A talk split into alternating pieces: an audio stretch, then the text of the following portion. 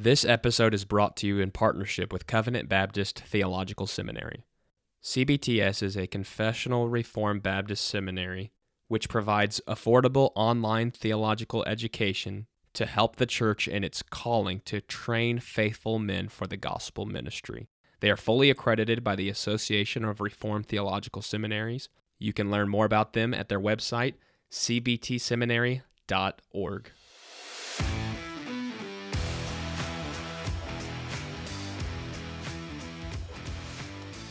Covenant podcast exists to equip listeners with theological content from a 1689 Baptist perspective. We pray you find this resource edifying, faithful to Scripture, and Christ exalting. Now, let's get started. Welcome to the Covenant Podcast. Austin McCormick here. Jimothy, my co host, is absentee, but that's okay because I have the privilege of interviewing someone far more excellent, namely Ryan Pendergraft, pastor of First Baptist Church, Osceola, Missouri. So, welcome to the podcast today, Ryan. Well, thanks for the invitation. It's good to be back on again. And Jimmy, if you hear this, just know we're playing. Nothing personal. No, it's very personal. I'm not I'm not playing. He should have been here. We've been trying to get this scheduled since July. He should have been here. But that's all right. We'll we'll continue on. Well, let us continue with uh, our first question today. We're going to be talking about uh, preaching through the book of Revelation, which you have been doing at your church. Um, can you give our audience a primer to Revelation's canonical importance and literary importance? Yeah. Well, I mean, first of all, uh, which we'll probably address this a little bit later too, the book of Revelation has been a huge blessing to me and hopefully those who have said underneath the, the teaching or at least the, the kind of teaching that I give of of Revelation. Uh, but as far as its its primer to um, canonicity, the importance of its uh, canonical place is for for one, Revelation bookends the entire Bible, uh, where it begins in a garden, and uh, of course in, in Eden, it ends with very much the same imagery as uh, as man is placed back into, if you will, a, a new garden, uh, of course, a, a better garden where he will dwell with Christ and uh, and God eternally. Uh, the literary importance of it is, and this is something I, I've tried to stress over and over, because I've, I I don't take a literal approach to Revelation as as we'll discuss later and because I don't, some have, you know, kind of taken uh, taken uh, objective to that. and what I do, I, I always go back to the genre of writing because right before Revelation, and I think we started this back in October, and I had just finished up going through the book of Daniel on Sunday evenings. And so I try to emphasize that Revelation is apocalyptic. It is uh, written to be taken very figuratively. In fact, just to um, share a verse of scripture with you, John says in Revelation 1 the revelation of Jesus Christ, which God gave him to show to his servants the things that must soon take place. He made it known by sending his angel to his servant John, who bore witness to the word of God and to the testimony of Jesus Christ, even to all that he saw. And then verse 4, it says, John to the seven churches that are in Asia, grace to you and peace from him who is and was and is to come, and from the seven spirits who are before his throne, and from Jesus Christ, the faithful witness, the firstborn of the dead, and the ruler of kings on earth. And so John begins this way, uh, this this letter if you will, because Revelation is written to the churches, he begins it in the very same way that Daniel would begin his his narrative in that this that which is given to us these words of prophecy, as John says in verse 3, come to us as that which is not to be taken literally.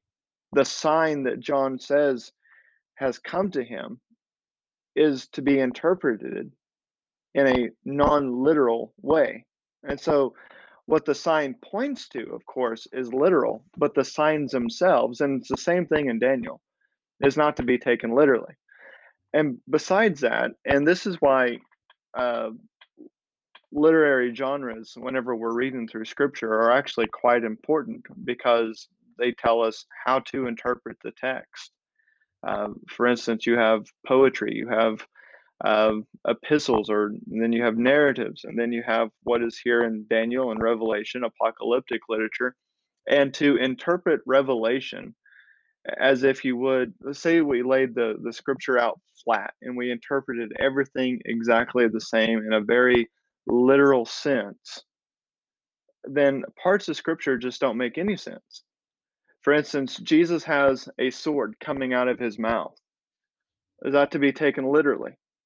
In Revelation chapter 20, Satan is bound with chains. Are those chains literal?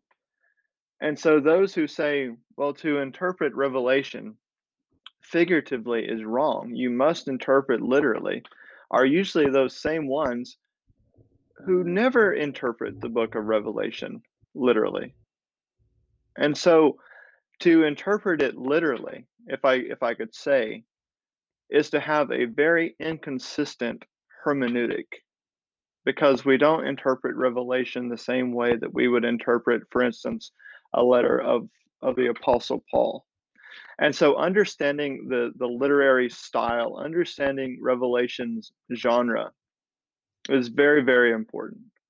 And if and uh, you know and then in relating to its canonical importance like i said earlier revelation just kind of it it provides the bookend it it provides if if i could even say the icing on the cake uh, because really it takes the entire narrative of scripture from genesis to the ascent of christ and throughout the church age and it packs it nice and neat in 22 chapters hmm.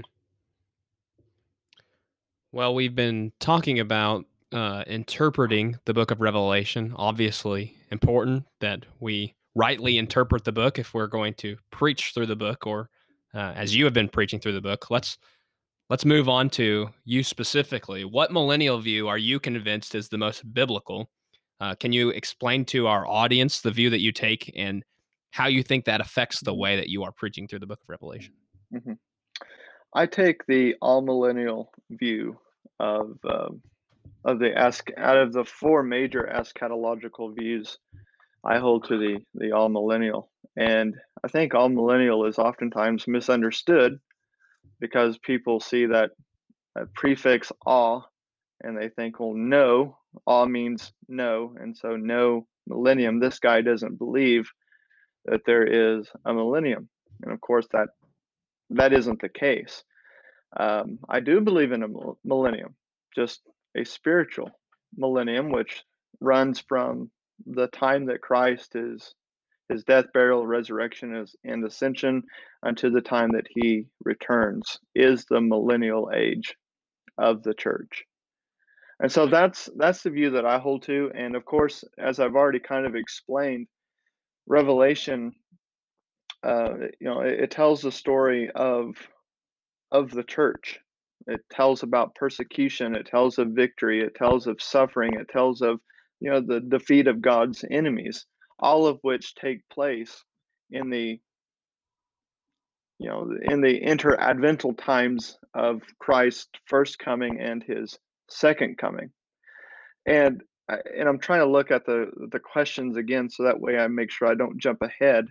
But let me just give you one for instance this is off of uh, recent memory because we are actually at the end of chapter 14 and chapters 12 and 14 they, they make a, a complete section. And i'm not going to read it all but just to kind of highlight chapter 12 john sees a great sign appearing in heaven a woman clothed with the sun the moon under her feet on her head a crown of 12 stars. All right, so we, we have this woman and she's in labor. She's experiencing birth pains. And standing before her is a dragon who John tells us is Satan. And so, eh, you know, going back to the do I interpret it figuratively or do I interpret it literally? You know, there's a, a great, um, I guess, truth or uh, what I would say is truth in interpreting Revelation is interpret everything figuratively unless you're told to interpret it literally. And here we are, you know, uh, exactly told that this dragon is Satan. And he stands before this woman who is laboring in birth pains, and he is seeking to devour her child. Now, of course, the child is not devoured. He is he is born, he lives, and then in verse 5 it says that this child was caught up to God to his throne. And the woman fled to the wilderness where God uh, nourishes her for 1260 days. Now, during this time, there arose a war in heaven, and this dragon is cast down uh, from the presence of God in order that he might no longer accuse the brethren. And as he is cast down, John says that he becomes even more furious. He is furious, we are told, because he knows that his time is short. And so he goes on to attack this woman who has had this child, and it says, and the rest of her offspring. And so what we have in, in chapter 12 is a very clear, detail oriented picture of what the entire book of Revelation sets out to do in seven different cycles of visions. We have a woman who represents Israel and she is in labor pains, bringing forth the Messiah. And Satan tries to devour this child. We read about in the Garden of Eden, even as Satan tempts Adam and Eve, and we have the proto evangelion, the the first gospel in Genesis 3:15, which promises that the seed of the woman will crush the head of the serpent, and we see that as Satan is cast out uh, from the presence of God. And so, just in, short, because I, I don't want to give a sermon on this, but in short, what we have is a time just slightly before the coming of Christ to his birth, to his death, in which Satan is cast out of heaven, to his ascension, which this child is caught up to God. And then, as Satan is cast down, he becomes furious and begins to persecute the woman who is now uh, represented by the church because it says that this woman produces many offspring. And of course, we know that we are uh, we are brothers, uh, Christ is our elder brother. Um, we are children of God, and therefore the, the church now is this woman in the later part of Revelation 12, who the uh, the dragon goes on to persecute. And this dragon then goes on in, in chapters 12 and 13. He recruits or excuse me, 13 and 14, he recruits the, the beast out of the sea and then the false prophet from the land. And then it, it concludes in chapter 14 with the judgment of God. And so from 12 to 14, what we have, what we have the birth of Christ, and then we have the judgment. And everything in between is the church age. And that's that's what Revelation does. In every cycle of vision, it tells us the, the same um, same thing, really, from a different perspective.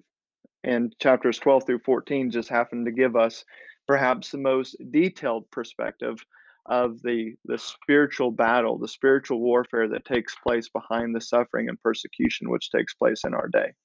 And so that is the reason why I hold to the amillennial view, uh, because I don't see, uh, for one, a rapture in Scripture.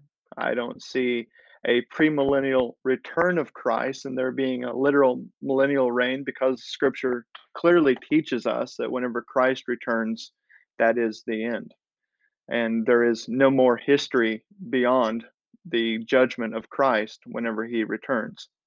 And so, for these reasons, that's why I, hold the amillennial view. I don't it's not that I don't believe that there's a millennium. I just I spiritualize it and believe that the millennial reign of Christ is now that that Satan is currently bound, and that the saints spiritually are reigning with Christ.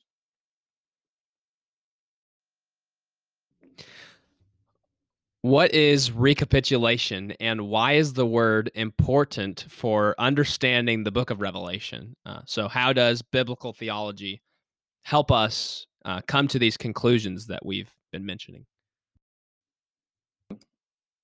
Goes from uh, chapters, so we have chapters one through three, right? And so chapters one through three tell us about the seven churches. Chapters four through five give us this view of God on His throne and the Lamb who is uh, who is worthy to take the scroll and, and to open its seals and carry out the judgment on the earth. And then we have the seven seals, and then we have seven um, trumpets, and then chapters 12 through 14 give us a detailed picture of what takes place behind the seals and the trumpets. Uh, chapters 15 through 16 are seven bowls. Um, and then chapters 19 and, and 20, or excuse me, 18 through 20, really tell the same story again from a, a different perspective. And one of the, I guess, another example that I could give is in Revelation chapter 19. We are told that Christ returns and he destroys the nations. And then in chapter 20, we are told that Satan is bound so that he may no longer deceive the nations. But if the nations are destroyed in chapter 19, then how is Satan bound in order that he may not deceive them in chapter 20? Well, it's because the visions have started all over again. We've started again at the first advent of Christ, and we're working our way to the second return of Christ. And so that's what recapitulation is. Um, for our audience, it was my fault. I accidentally cut Ryan out. Uh, I got the example of you giving examples of recapitulation. I didn't get the first part of what you're saying. Could you uh, repeat to our audience what is recapitulation? Recapitulation is is just you know a, a very short way of saying that John, the visions that he sees, he receives seven visions. All of these visions are the same. Now they may have greater detail in certain visions, but what he's doing is he is covering the time of the first advent of Christ to the second advent of Christ, and he does this seven times uh, throughout the book of Revelation. Okay, good, good, good. Uh, moving our conversation on to perhaps a more pastoral perspective, what led you to preach through the book of Revelation, and why should a pastor consider preaching through this book? One of the, the things that led me to preaching through Revelation, um, probably first of all, and of course, preeminently, is because it is part of the canon of Scripture. I mean, so we just talked about the the importance of its canonicity and so it, it's there and we are as pastors we are called to preach the whole counsel of god the second thing is where i am at where i am serving um, there are some in our congregation that are um, that they've probably given themselves over to what is referred to as hyper dispensationalism and I, you know, I, I just I, I grow weary of uh, people, for instance, having and we'll address this here in just a minute, but having a newspaper eschatology,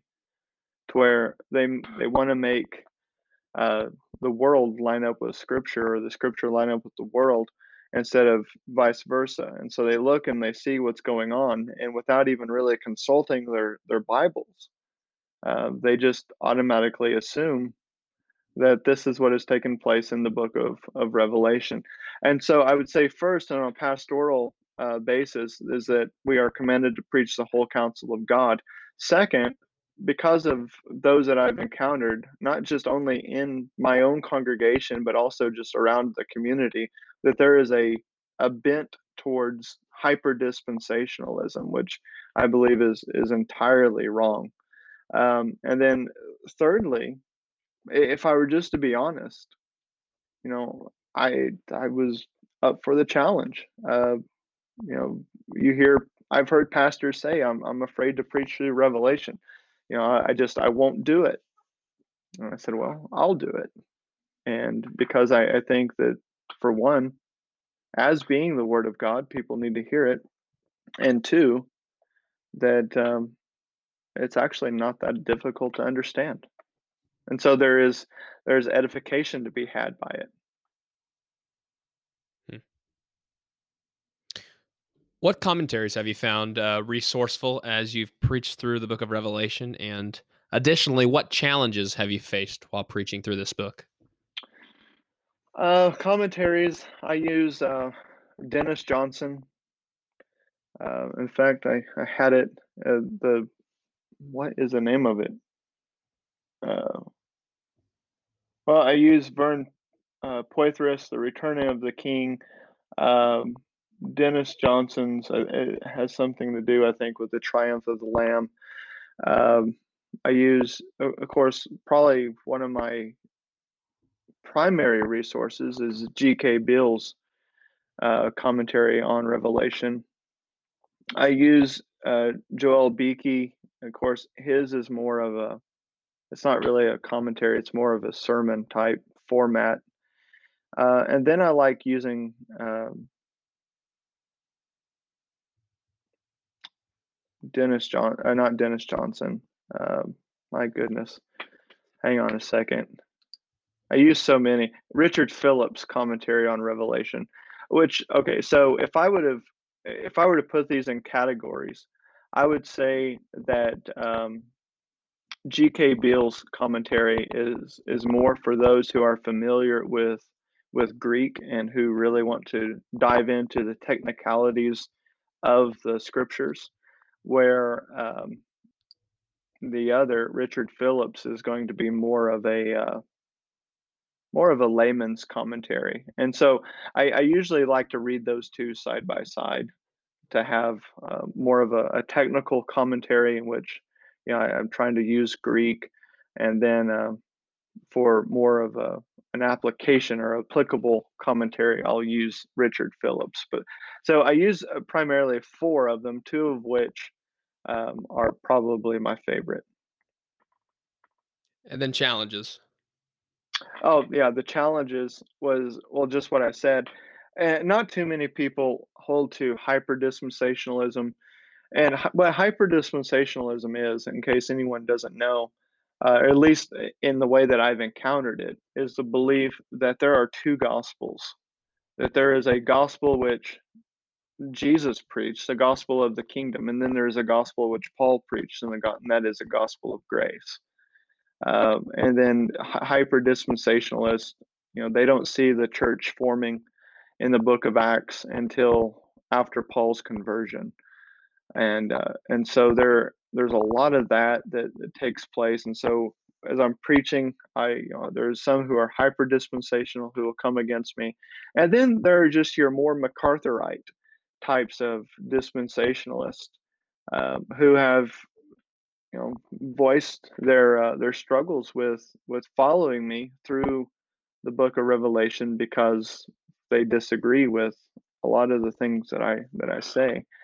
And so it's it's been been really hard uh, in that regard to preach through this book in a way that i believe is is in line with how it should be interpreted when there are so many who um, you know have been taught uh, what I would believe the the wrong way, and then you have those who are just you know like with any other series that you go through who are just they're just there. They don't disagree they don't agree they're they're just there.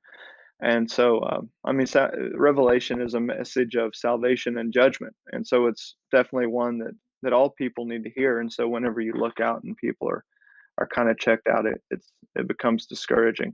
But I would say that the greatest challenge has been in trying to convince those who are raised up in dispensational theology um, that that I don't believe that Revelation leans towards dispensationalism at all.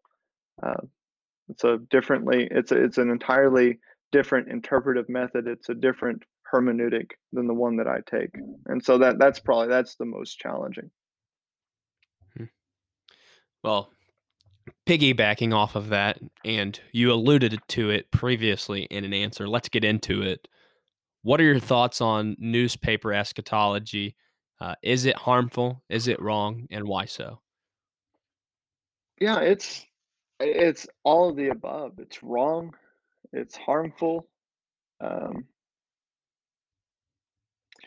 it's harmful for one because it doesn't do justice to the text. And so, well, just to use the most current example, uh, we had just got done with uh, you know, Revelation 13. And Re- Revelation 13 talks about the mark of the beast. You know, what what is the mark of the beast? And uh, and then of course there are some people who will pull up um, newspaper articles or web page articles talking about these chip implants, right? And so they're um, they're worried about the chip implants. They're worried about credit cards. They're worried about all these things because this is the to them this is the mark of the beast. Well, first it does extreme harm to those who John is talking to, because those who John is talking to aren't going to have any idea what a credit card is, right? So how is it relevant to the audience that John is writing to? Well, if you're talking about microchips and if you're talking about debit cards, it's not relevant to them at all, and therefore uh, there is no message for the first century Christian. And so, in that in itself is harmful. Two, because we misinterpret it, it doesn't do us any good spiritually either. Because whenever you look at the mark of the beast, we are told that the 144,000 are those who receive the mark of God on their forehead and in their hands. And then we are told that the mark of, of the beast also goes on the forehead and the hand. And so, well, what are we being told? Well, we're being told that you either belong to God or you follow Satan. You either are a Christian or you are unconverted.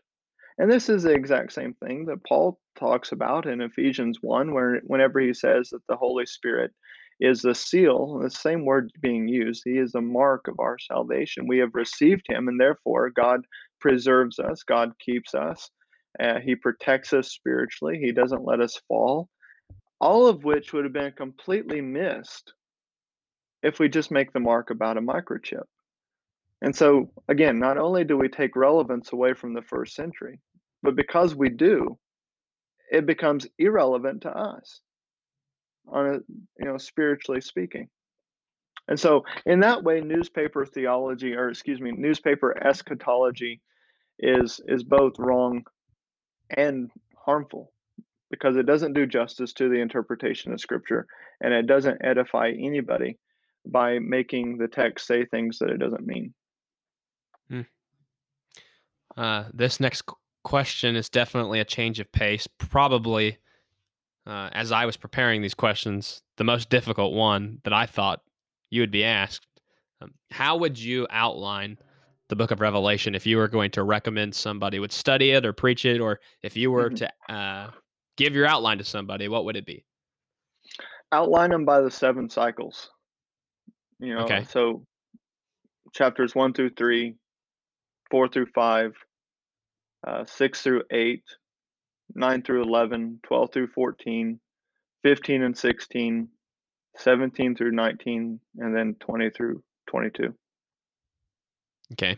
And uh, go back and check out our question on recapitulation to learn more about the seven cycles.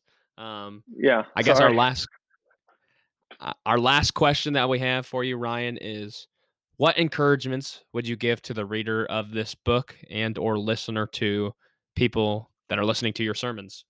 Hmm.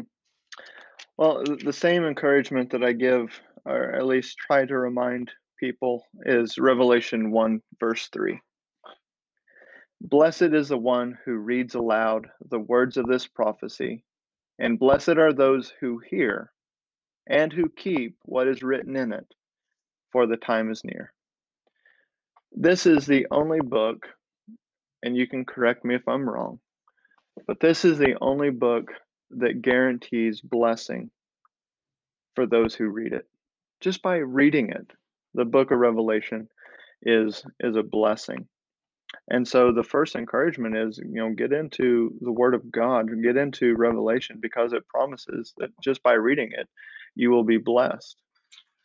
And so we uh, we are promised blessing, and then also we are told to to keep what is written in it, for the time is near. And so the Book of Revelation comes to us as promising not only blessing but also promising us victory in Christ. And that is what we have to look forward to as Christians. Hmm. Well, Ryan, thank you for taking your time to uh, talk about this important book of the Bible and this important topic of discussion. Hey, well, thanks again for for the questions and having me on the show. For additional content, check out our blog ministry at covenantconfessions.com. Also, keep up with our social media accounts on Facebook, Instagram, and Twitter. Next, head on over to iTunes and leave us a review. Lastly, thank you for listening to the Covenant Podcast. Grace and peace to you.